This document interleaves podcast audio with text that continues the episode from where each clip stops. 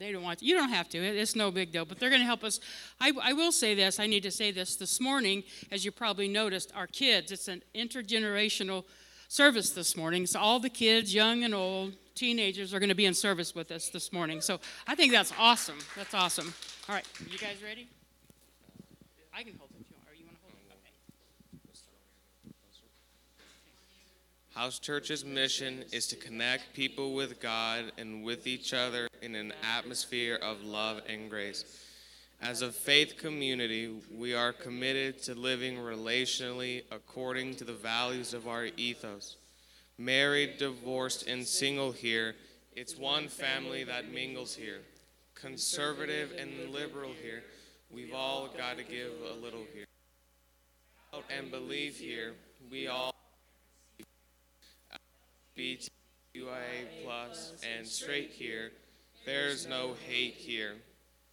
Woman, man, and trans, every gender, binary or non, can here. Your race here for all of us. Rich or poor here, class differences dissolve here. Able bodied or disabled, you are part of the body neurodivergent or neurotypical, you have the mind of Christ here. Popular and accepted, or cast out and rejected, we all belong in Christ here. In an imitation of the extravagant love God has for each of us and all of us, let us live and love the best we can by putting people first and labels second. Thank you, guys. Thank you.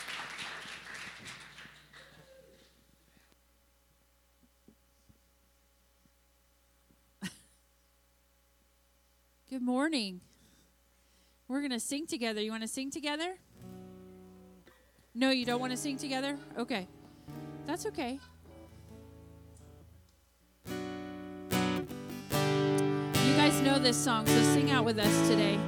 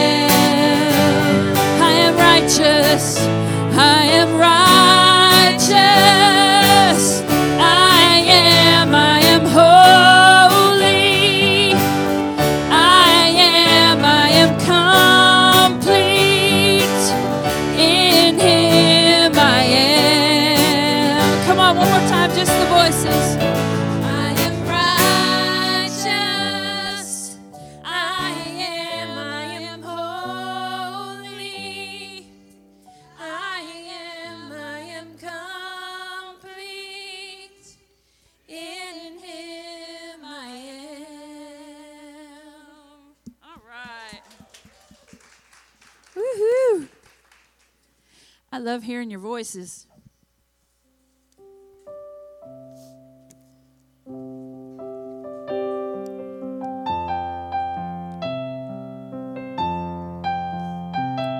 You can sit if you want to sit, or stand if you want to stand, or jump if you want to jump, or jump if you want to jump.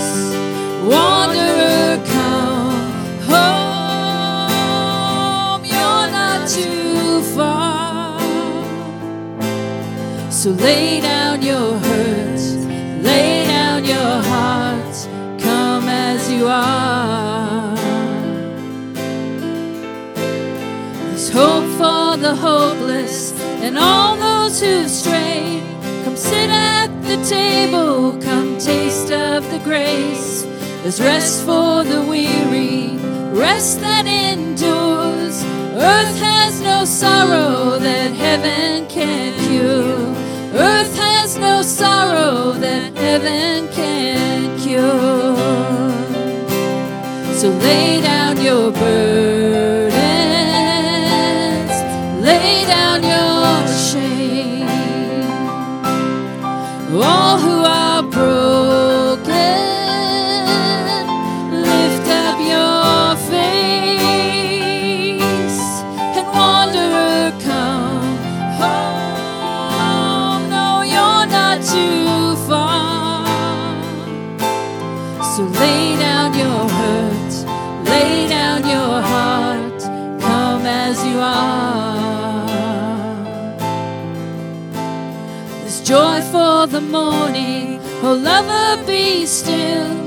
Earth has no sorrow that heaven can't heal. Earth has no sorrow that heaven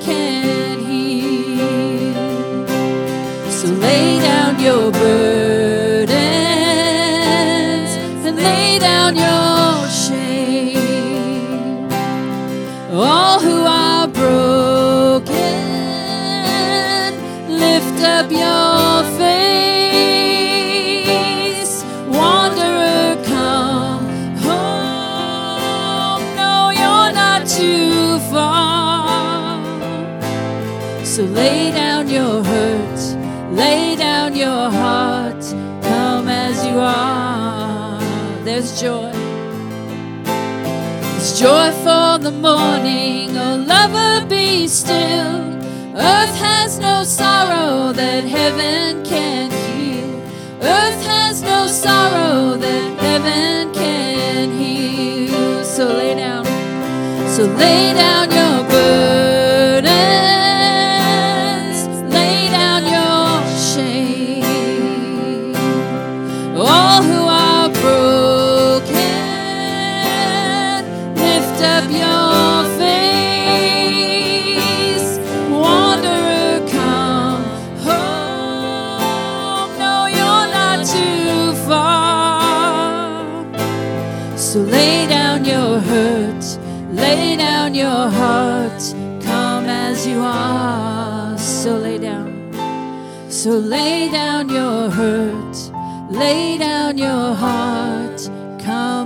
you are. One more time. So lay down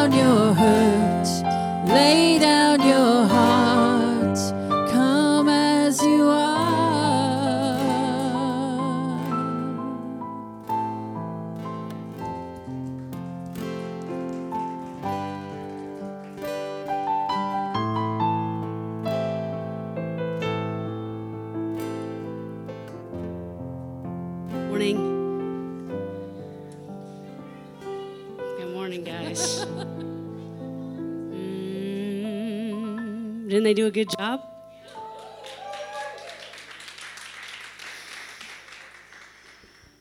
Amber, would you come up? You guys can go ahead and have a seat. It's all you now. We, we did it. We did it. We did it. Now you can relax, rest. Why don't you tell the people why you write these peace blessings? Tell them why, how long you've been doing this. Good morning. Oh, it's kind of bright up here today. I've been writing these for two and a half, three years now, something like that. In the beginning of the pandemic, I just really needed peace and I wasn't really finding it. And so I started writing it myself and meditating on it and then sharing that with other people. And um, that's how it started. And this one, my wife honored me by writing it with me last night. And really, it's mostly her. So you're going to love it, and then you all should go and tell her how amazing she is. So you can close your eyes, soak it in, stare at me if you want to. Just get comfortable, settle down into your seat, and let this wash over you. Peace to those who have been waiting and watching for the tide to change, for the next wave that was going to bring you back to warm and clear waters. But it feels like you just keep getting pulled farther and farther into the cold and dark sea, raging with fear and anxiety. Peace to you as you try to ride out the storm in a vessel that was made of rules, judgment, fear, and conformity. Beloved, put down your anchor. Look and see that love is standing with outstretched arms and saying, Come, walk out onto the water with me. What if you were never meant to be in raging warfare, but instead in a divine love affair with the one who calls you wonderfully made. Peace to you as you tentatively take the first step out onto the water. Love is calling all parts of you to herself and sees no binaries. What if faith is not the victor and doubt is not the enemy, but rather it is further proof that you were created to live a life full of curiosity, complexities, and contradictions? You need not fear the dark because God separated the dark from the light and called it all good, just as she is calling you her beloved. Oh, so good. Peace to you as you begin to untangle yourself from a theology that has been dragging you under and drowning you in fear and shame, telling you that this is the voice of God. What if the voice of God is the still, quiet whisper inside that says, This can't be right? What if your doubt is holy and exactly what will lead you to love? For freedom is your birthright, and you were created to breathe in the light. Peace to you as you walk through the storms of judgmental family, lost friendships, deep grief, shame, loneliness. You may feel you journey alone, but you will meet followers of the way who also walked out onto the water in faith and doubt, for we are all walking each other home. May you be held and loved always knowing you are the beloved in Christ, and He is calling you to just run into love's outstretched arms. Peace to you.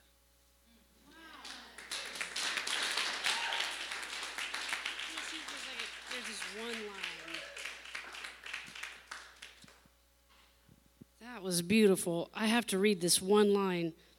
Okay, how about this?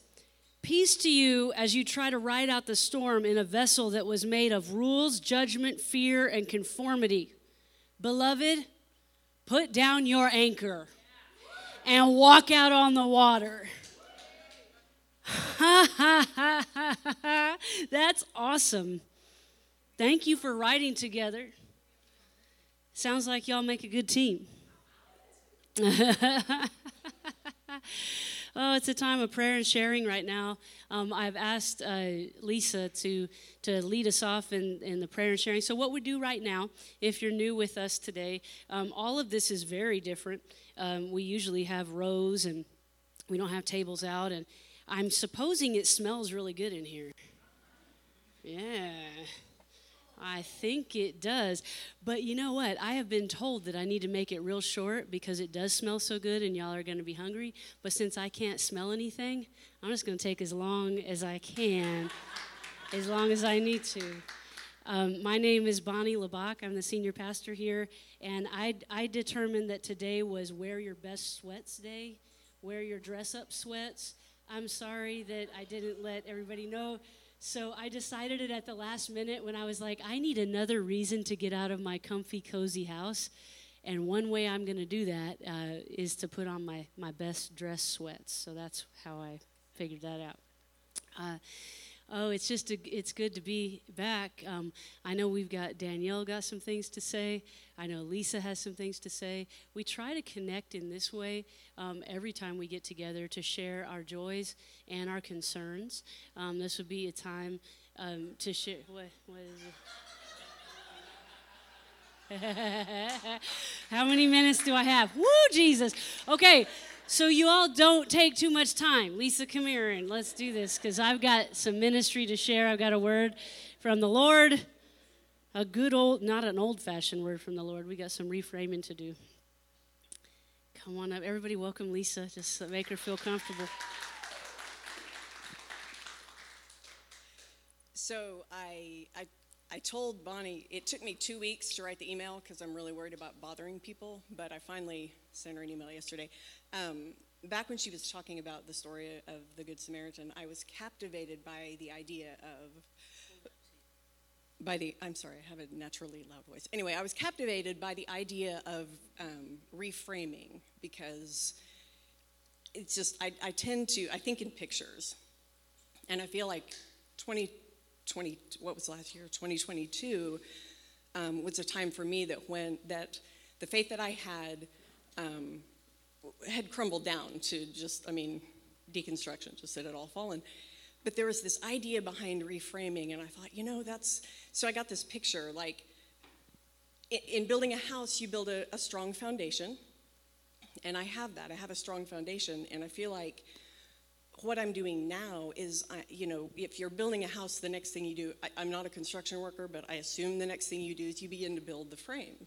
And that's what I'm doing now is I am, I am now building this frame that is my, um, my new faith. I've got my construction hat on, and like I say, I think in pictures. I've got my, you know, hard hat and my orange vest and my work gloves, and I'm building this frame for for my new house. And um, there are, I've also realized there are some things in this pile of rubble from what I used to believe that that may may still be valid. And so I'm kind of looking through there and going, okay, well, this piece, yeah, I'll put this in my frame, but that one's staying over there. So anyway, it's just this word picture in my head of of reframing, and and I realized that I like that wording better than deconstruction because that's got such a destructive sound to it. Um, and but I that's not what I'm doing anymore. I'm now building this new frame. So that was I wanted her to share that because it gives us new language, right? I have to say we're in a reconstruction process because we've already had the wrecking ball to all of all the things we once believed and held held fast, but now reframing and getting that from how we were talking about some of these new these stories that we've told over and over again to one another. Um, we're putting a different frame on them. We're not coming from rules and judgment and conformity and power over, but we're coming at a place level ground and understanding that the ground in which we've been planted has been love all along, and they were just trying to trick us out of it. And so, uh, Danielle, thank you. Thank you so much. Give her a round of applause, Danielle. Cool. Hey, honey. I'm gonna grab a tissue first because I know I'm gonna start crying. Okay. Oh, is there a tissue around? Yeah, there's. Okay. Okay. All right. Okay. So, for those of you that were here last week, I shared that I um, unexpectedly had to put my 30 day notice in at my apartment, and I was looking for a new apartment. And it seemed like I was hitting dead end after dead end, and I couldn't find something within my budget. Um, and so last Sunday, I shared that I believed that I was going to find an apartment and one that I could afford, and it was going to be better than the place that I was in. And so Sunday afternoon, I was driving around, and I don't know how I got to this area of Tulsa, but it was a bunch of apartments. And there was a couple that I had my eyes on. And I was like, okay, these look nice, but they're probably out of my, my budget. So I started researching, and, and they were within my budget feasibly. And so then I started reaching out to them. And Monday I found out that there was a downstairs unit that was bigger than my current place and it was within my budget. And I was like, this is it. Th- th- this is the apartment. And so I put the application in. And Tuesday night I got the call that, hey, you're approved. But somebody already put a deposit down on that apartment. And all we have is a junior apartment that is 100 square feet smaller than your current place um, do you want it? And I was like, I, I, can't. I, I need more space than that. Um, and so I called the sister community next door because they had an upstairs unit that was similar. And I was like, okay, maybe that one's still available. It's, it's upstairs, but it's fine.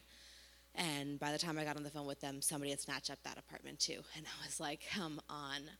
I got approved. I found a community, and now there's not something available. And I was like, okay, I still believe that it's going to come, something's going to happen. And so the next day, I was at home and I got a text around noon that said, Hey, we had a downstairs unit that is a full size unit open up beginning of February, right around your time slot. Do you want it? And I said, I will be there at 3 o'clock to put down the deposit.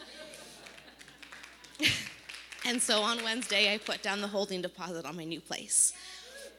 And the move-in date was four days past when I was supposed to be out, so I went and talked to my complex, and they were able to extend my notice so that I'm not going to be without housing. So that's pretty great. Um,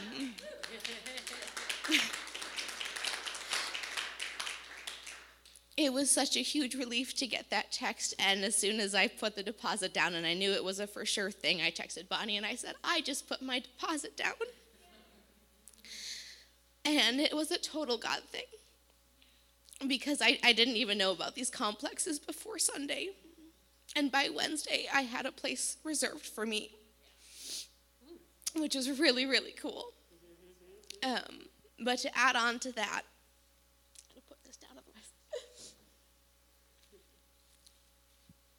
I keep thinking about Anna Claire's words from last week about vulnerability and how you can't expect people to catch you if you don't let them see you wavering before the fall. And so this is me saying that I am struggling. I need help. I am currently about three to four hundred dollars short of what I need to make this move happen, not including moving fees. I am hustling, I am working side jobs. I crochet and I do photography. If anyone wants that. But um this is me saying I need help. I don't have a family down here outside of this church and a couple close people at work. My family's not in a position where they can or are willing to help me. And so this is me saying I'm struggling and I need help. Let's do it. If you got a 20, a 50, or a 100, put it in this kid's hand on your way out, and let's just meet that need, okay? There's more than enough of us in here to meet this need. And I'm sure she takes Cash App, so just get it on in there. All right. We love you, honey. We love you. Earth has no sorrow that heaven can't heal. And this is us. And to those that prayed and, and believed with me that this would happen, thank you. Mm-hmm. Because this was more than the reassurance that I did that I'm in the right place Mm-hmm. and with the right family. And it's amazing. Give her a round of applause as she goes back to thing. Yeah, yeah, yeah, yeah, yeah. Meeting needs. Um, all right, we've got exactly 26 minutes. Anybody need to share something before I get moving? Moving to. Go ahead, Kelly. Yes, a praise. Do it. Lance, happy birthday! Lance, you're 29 for how how the, the second time or so? Yeah, fourth time. oh yeah. Well, I have a, a beautiful message for us today, um, and it will be. Um, it will start, and if you don't pay attention, it'll be history before you know it.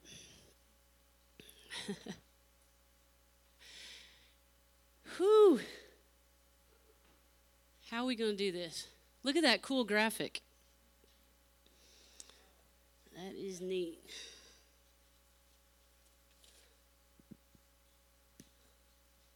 So happy you're here.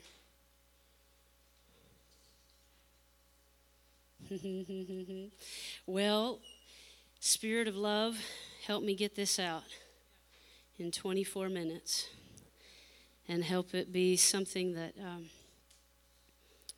will minister to us in ways we didn't even know we needed. Speak through my. Go ahead and preach. Is that what you told me? Hey, Jay, what's up? I'm here to preach. You're like, yeah, but we can smell. I'm starting to smell too, just like how it always is. I start to smell halfway through, so I'm starting to smell all that in the back. The illusion of separateness from God and from the favor of God is as old as Adam and Eve. I want to share with you today a familiar story that in many circles has been used to emphasize the notion of rugged individualism and sheer grit in the face of fear. It has even fueled much of the colonialism across the face of the globe for centuries. It's a story that is contained in our very scriptures. And as we know, these scriptures can be used as a tool to weaponize, to hold power over, or they can be used as a tool to comfort. Comfort ye my people. It's a story I've heard many a preacher shout about and berate their assemblies into a courage without question, strength over the weaker, power over the other, dominion over people that don't look like us, that don't sound like us, that don't believe like us. And they're fueled by the very story that is found in this text. In the spirit of reframing, we walked through the Good Samaritan. We reframed it. We looked at the Levite. We looked at the priest. We looked at the scenario. I bring a different lens to the story of the spies in the promised land of Canaan. I have shied away from this story, maybe for obvious reasons. It's basically a story about people going into a land that they were told was promised to them by God. And they went in to take the land from the inhabitants of the land. You can understand why it's been hard to preach this story. However, I got a new frame. I'm beginning to understand, and it's been a years long process, that the texts that were written for our good and for our encouragement never meant to be taken necessarily literally, but are meant to be applied as a good story is. In the spirit of reframing our beloved Bible stories, I bring the lens to the story of the spies in the promised land of Canaan, the promise that was given of a land flowing with milk and honey. You know how the story goes, and if you want to read it for yourself later, it's found in the book of Numbers, chapter 13.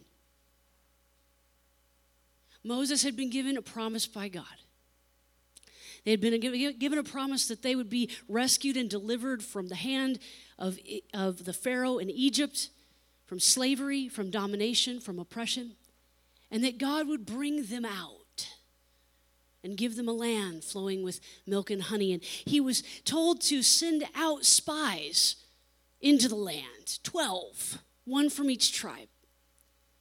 Another word for spies there could be just a scout. They were sent to scout out, to analyze, to consider the land. Whether the land was good or bad, whether the inhabitants of the land were strong or weak, whether they were few or many, whether the cities were inhabited like camps or fortified like cities. They were sent to scout out the land. They were sent to see if the people there were rich or poor, or whether they were big or small, whether they had weapons or not. They were sent to scout. They basically took inventory of the promise. Inventory. And see, I think God expects this from us to count the cost, to evaluate, to analyze, to use our intelligence.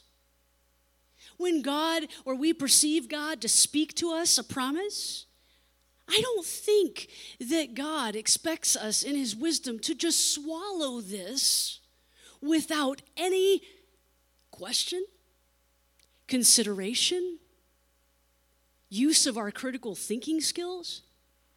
See, a babe will be at the breast of its mother and just swallow everything that comes in. But as mature sons and mature daughters, we're to extrapolate, we're to analyze, to consider, to figure, to use the skills that we've been given. So they went into this land not knowing what they were going to encounter. You know the story very well. I'm not going to go into it. And how many, help me remember, 10 returned with a bad report, and two returned with a positive report. Two of them returned, having seen the promise, having analyzed it thoroughly. Two returned, and they were the last to speak at the assembly around the fire that night. They all gathered round, the assembly gathered round, and they couldn't wait to see what was the promise like. Do you think God said? Did God really say we could? Is this really okay for us to walk out of a bad place and into a spacious place? Is it okay for me not to be under the oppression of another, but to have my own liberty? Did God really say I could have a bigger place? Is the promise all that it was set out to be? The ten spoke first. They all said, No. There are giants in the land, and they're strong. And they cried out and said, This is not for us. We don't know why God would lead us out here. There's no way we can fulfill this promise. But what did Joshua and Caleb do? Joshua and Caleb spoke up in the middle of the assembly and said, Oh no, beloved friends, we're well able.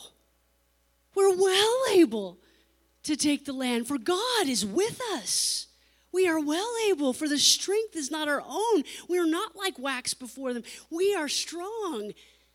And they, actually, the giants of the land will be food for us. Another word for giant there is bully. There were bullies in that promise, built in bullies. Built in bullies in the land of the Nephilim the giants, the big ones. And the people rose up in the face of a positive report. The actual the congregation rose up and started to stone them. They were so upset that seemingly these two optimistic motivational speakers were so insistent that they could do more than they thought they could. They could, they could acquire the promise that God gave them, and they sought to stone them. So they shrank back. They cowered down. The text said they cried all night because they could not believe the minority.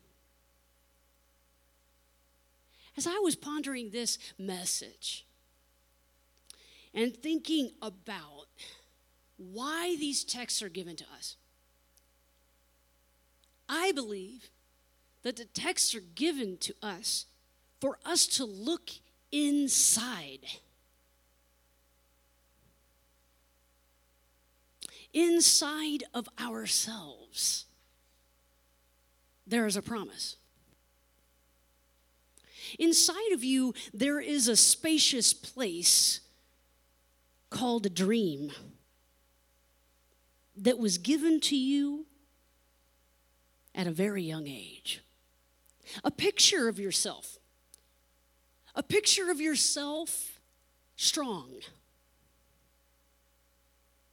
capable, available, ready. And all of our lifetime long, there has been a majority of us, a majority of the parts of us, 80% of us, give or take, that just won't shut up. The naysayer, the accuser, you're not good enough. You're not strong enough. Who told you that you could be somebody? Who told you that you could break the mold. Who told you that God had a purpose for you? Because you've done and gone and made different decisions. And they're back there saying, You've messed up. We thought we instilled values in you, young lady. Who are you to think differently than us? Who are you to say that God is still with you? The text goes on to say that the many um, spoke up and said, There's no way we can enter the promise because we are like grasshoppers in our own eyes. And thus we are to them. It's one of the most beautiful texts in the whole scripture. There we saw the giants, Numbers 13 33. And we were like grasshoppers in our own sight, and so we were in their sight.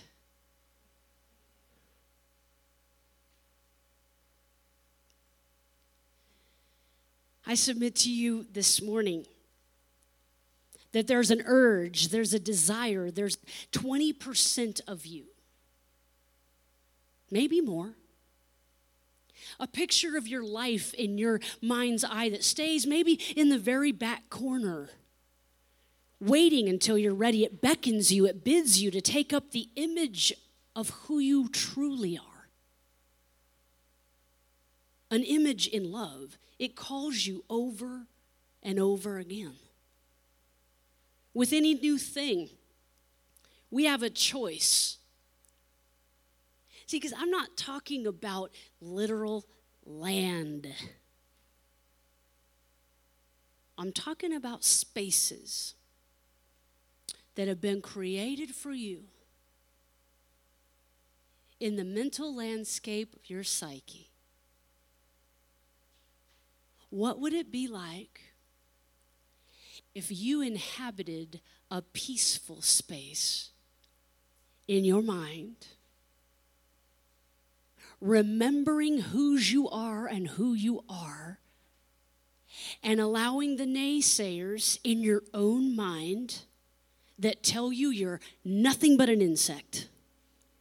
You're nothing but a worthless, annoying insect.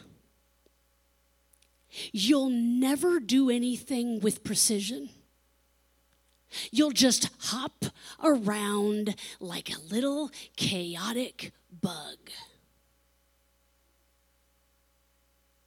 What if that other, those other two voices,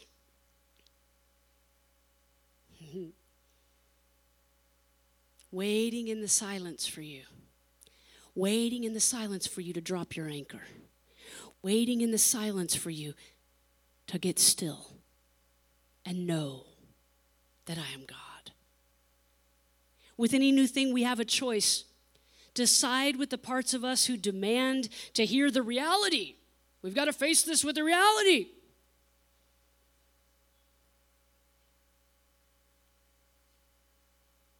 We are small. They are big. They are smarter than me. They are prettier. They are stronger. They have a better body shape than I do. They are more educated. You see, the bullies in the promise never spoke a word. Listen to me. The bullies in the promise never spoke a word the doubts and fear came from within. It came from their own perception of who they were. It came from their own perception of who they were and who they thought they thought they were. We started projecting all of this, assuming, well, I think that they, they looked at me. It came from within. The bullies, the giants, and the promise never opened their mouth.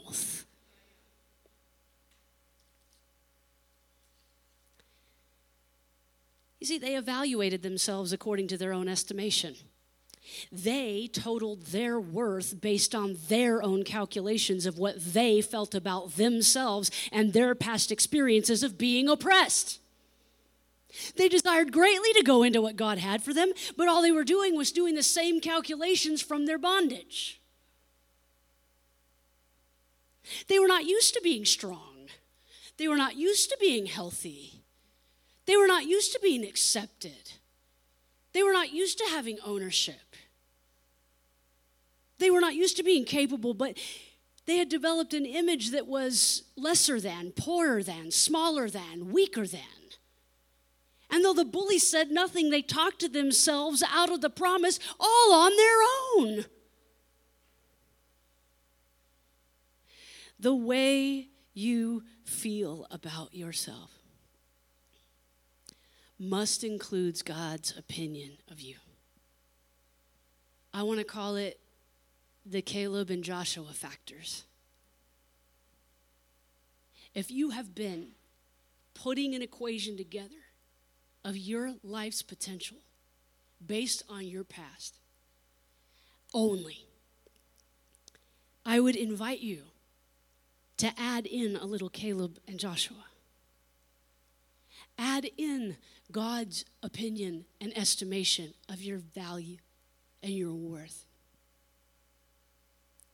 For greater is the one within you than the giant bullies in the land. Everybody point to your head. This is the land. This is the land. Let us be the keepers of the truth today, reminding one another of who we are and whose we are. Let this truth not depart from our lips, but let it be at the core of our fellowship this hour. We gather together to encourage one another and exhort one another in the faith, to remind one another that we are not the majority of the accusers, but we are the minority of the faithful, the one who believe what God says about me. And I'm going to say what God says about you. Today, in this fellowship hour, I know that I can see Christ when I'm authentically open, honestly connected, vulnerably available to a true connection with you. There's, the scripture says no one has ever seen God at any time. But if we love one another, we can get a glimpse. I pray that today we have an opportunity to talk about the promise, the valuable worth it, dignified person that you are. On your table, you have a craft, and it's about the it's about the. Uh, I almost said caterpillar. That's a different message. Uh, grasshopper. The grasshopper. I um, am a firm believer that God shows up in the most unlikely of places. I am a firm believer that even if you make your bed in hell, behold, God is with you. I have seen this time and time again in my life. I often say that if there's nobody ever around in a, in a situation like if I'm the only person driving, if I come to a stop and try to accelerate, there's going to inevitably be another car there. Like, I'm never alone. It's this really weird concept that happens in my life.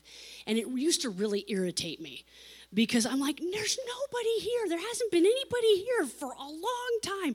How is this person here now impeding my progress? Well, what I understand is it's become bread for me. It actually fuels me. I am always at the intersection of grace and provision. There's always somebody there when I need them. I'm never alone. I went to Shreveport this week. My Louisiana, former Louisiana residents. I went to Shreveport this week. Nothing against Shreveport and nothing against grasshoppers, okay? Um, but I was told by my former, by Lance and Kelly, um, to watch my back. I mean, is basically what they said. And, and everybody else had given me the same warning. And I was like, I was like, I'm never a feel, fearful person. I don't really go into places thinking, ooh, I need to watch out where I stay or whatever. But everybody kept telling me this. And it kind of be, was like the 10 of the 12. It's like, okay, I'm getting this message over and over again. And if you're from Shreveport, it's a, it's a nice place. It's fine. And there's nothing, nothing wrong with Shreveport. Um, but I was given all of this pretext, right? So it's in my mind. Like, I got to watch myself, I got to stay in the right part of town. Well, when I arrived um, to do the business of teaching a training for three days in a row, I arrived there and I found a pizza place that was close to my hotel. And I, I like to go and, and sit before the sun sets with my laptop and answer emails and do my work and just basically get caught up on communication. As I sat there, part of my communication that night was with my parents. And some of you know that I'm in a recent situation. Everybody say situation. I'm in a situation. Uh, I sat there, ordered, talked, nice casual conversation with a gentleman, and I'm going to give you actually their their skin color and their age and what I believe their sexual orientation or gender identity is, just so that you can understand what I'm dealing with. So I was talking to a middle-aged, cisgender, white, straight man he, we were having a very casual conversation. He was also there. He, he was a local. He was telling me where to go for the best wings and the best pizza, this and that, all week. Great. We have a nice conversation. He leaves. He said, I'm going to go home to my girlfriend. Awesome. Great. I'm going to stay here and work. Soon and very soon, about 5:30 hits, and evidently it's Monday night trivia night at the pizza place. Okay, so all these people start swarming in. I mean, I was in this nice, quiet environment, and then all of a sudden, crash, everybody's off work and they're coming to trivia night. Great. So I sit there and order my pizza, and I'm just surrounded. And then the music starts going up loud, like, Boots with the fur, fur, whole club looking at her. And it's like on medley. It's like over and over. And I mean, they're my jams too. I'm like, woo, I like this. It's like, my milkshake brings out a and I'm just like, this is fun, and I like it, and everything is great. Well, this nice little server that had been helping me, very young, um, it was very beautiful, like Lucas, actually. Very nice looking kid, um, delightful, beautiful little smile, and um, was real young. And he just kept helping me, he was very attentive to me. And he said, Hello, ma'am. And everybody mammed me. I got more ma'ams than I have in my life in Louisiana. Ma'am.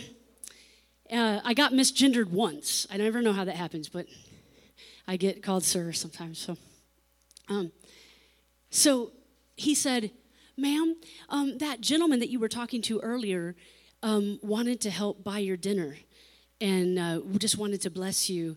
Um, would you be willing to take a drink? Would Pastor Bonnie be willing to take a drink? Yes? Pastor Bonnie would be willing to take a drink.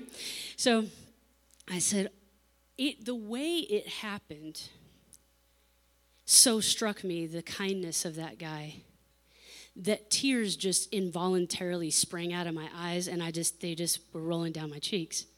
I was just so moved by his kindness because he'd already left and I knew his intentions were pure. And I knew that he just wanted to buy me a drink.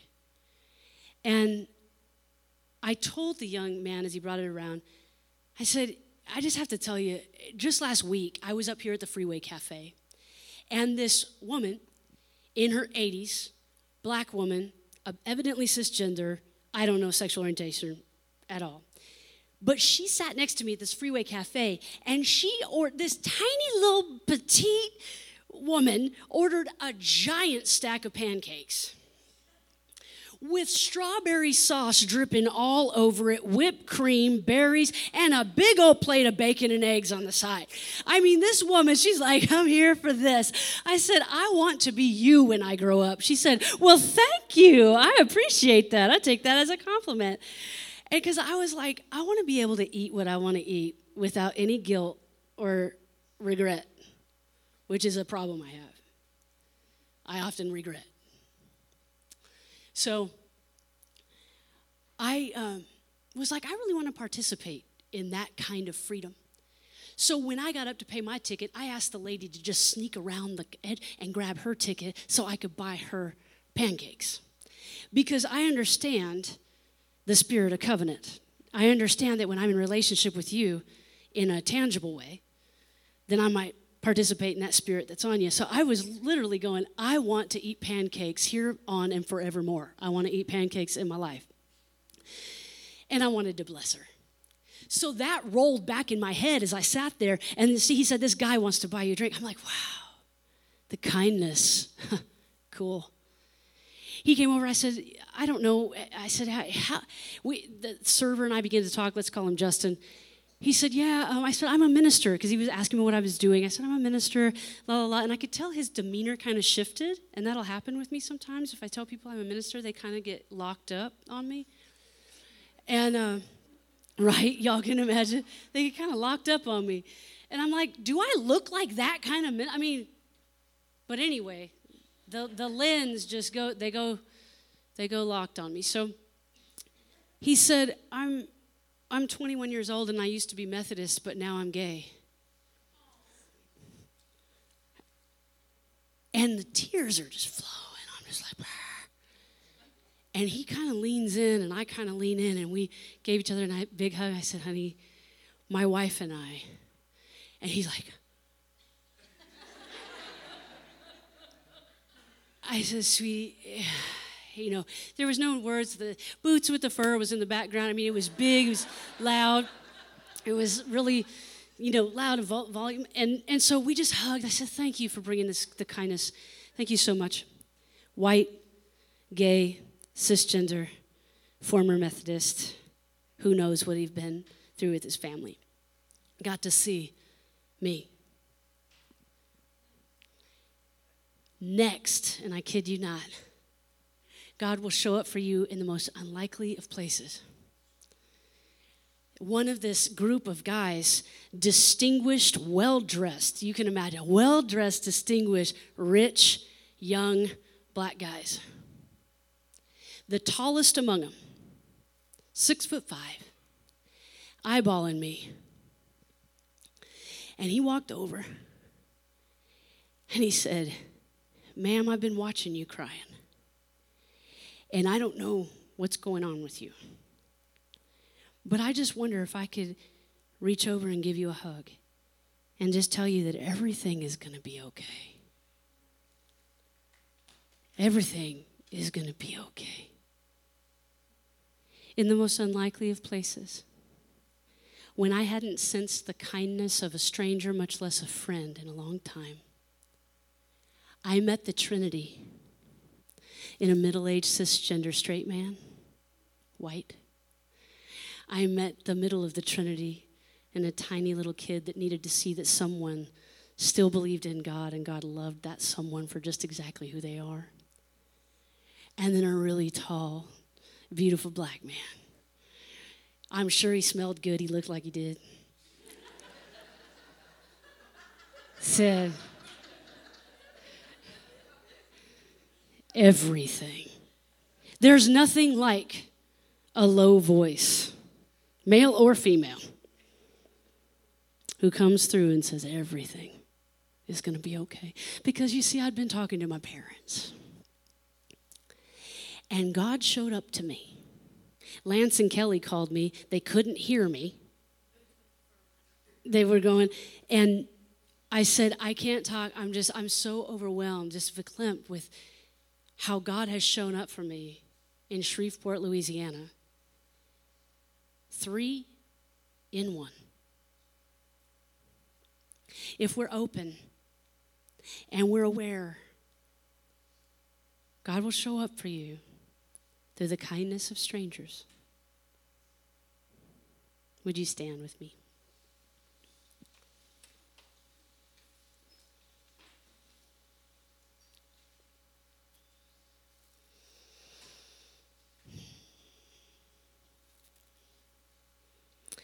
That event carried me through the rest of the week. And as I considered the grasshopper and considered how we show up in the world, so often thinking that we are nothing but an insect, that so we're so insignificant. and then God will just surprise you. And He works through all of us. Today, we're not going to do our normal communion like we normally do um, because the fellowship and the food, this is the communion. In the early church, they would gather around a meal. And they had to tell old Papa, now when you come, don't drink too much because, you know, eat and drink before, before you come. But today we are going to feast, and this is our communion. Um, I want to bless you as you eat. Know that you are the body of Christ, that you belong in this house, you belong in this place. I love you. The people around you love you. So, as things are, we've got a full house in here today, and we've got tables of food back there. The paper products, like the, the, the plates and the, all that kind of jazz, is over to the left. Y'all know where everything is over here. I think we need to bring out the drinks, I think, unless they're already out there. Wonderful. Well, you all know what to do. I encourage you to fellowship vulnerably with one another and um, encourage one, one another in the Lord and the food is ready, and you are blessed to eat it. God bless you.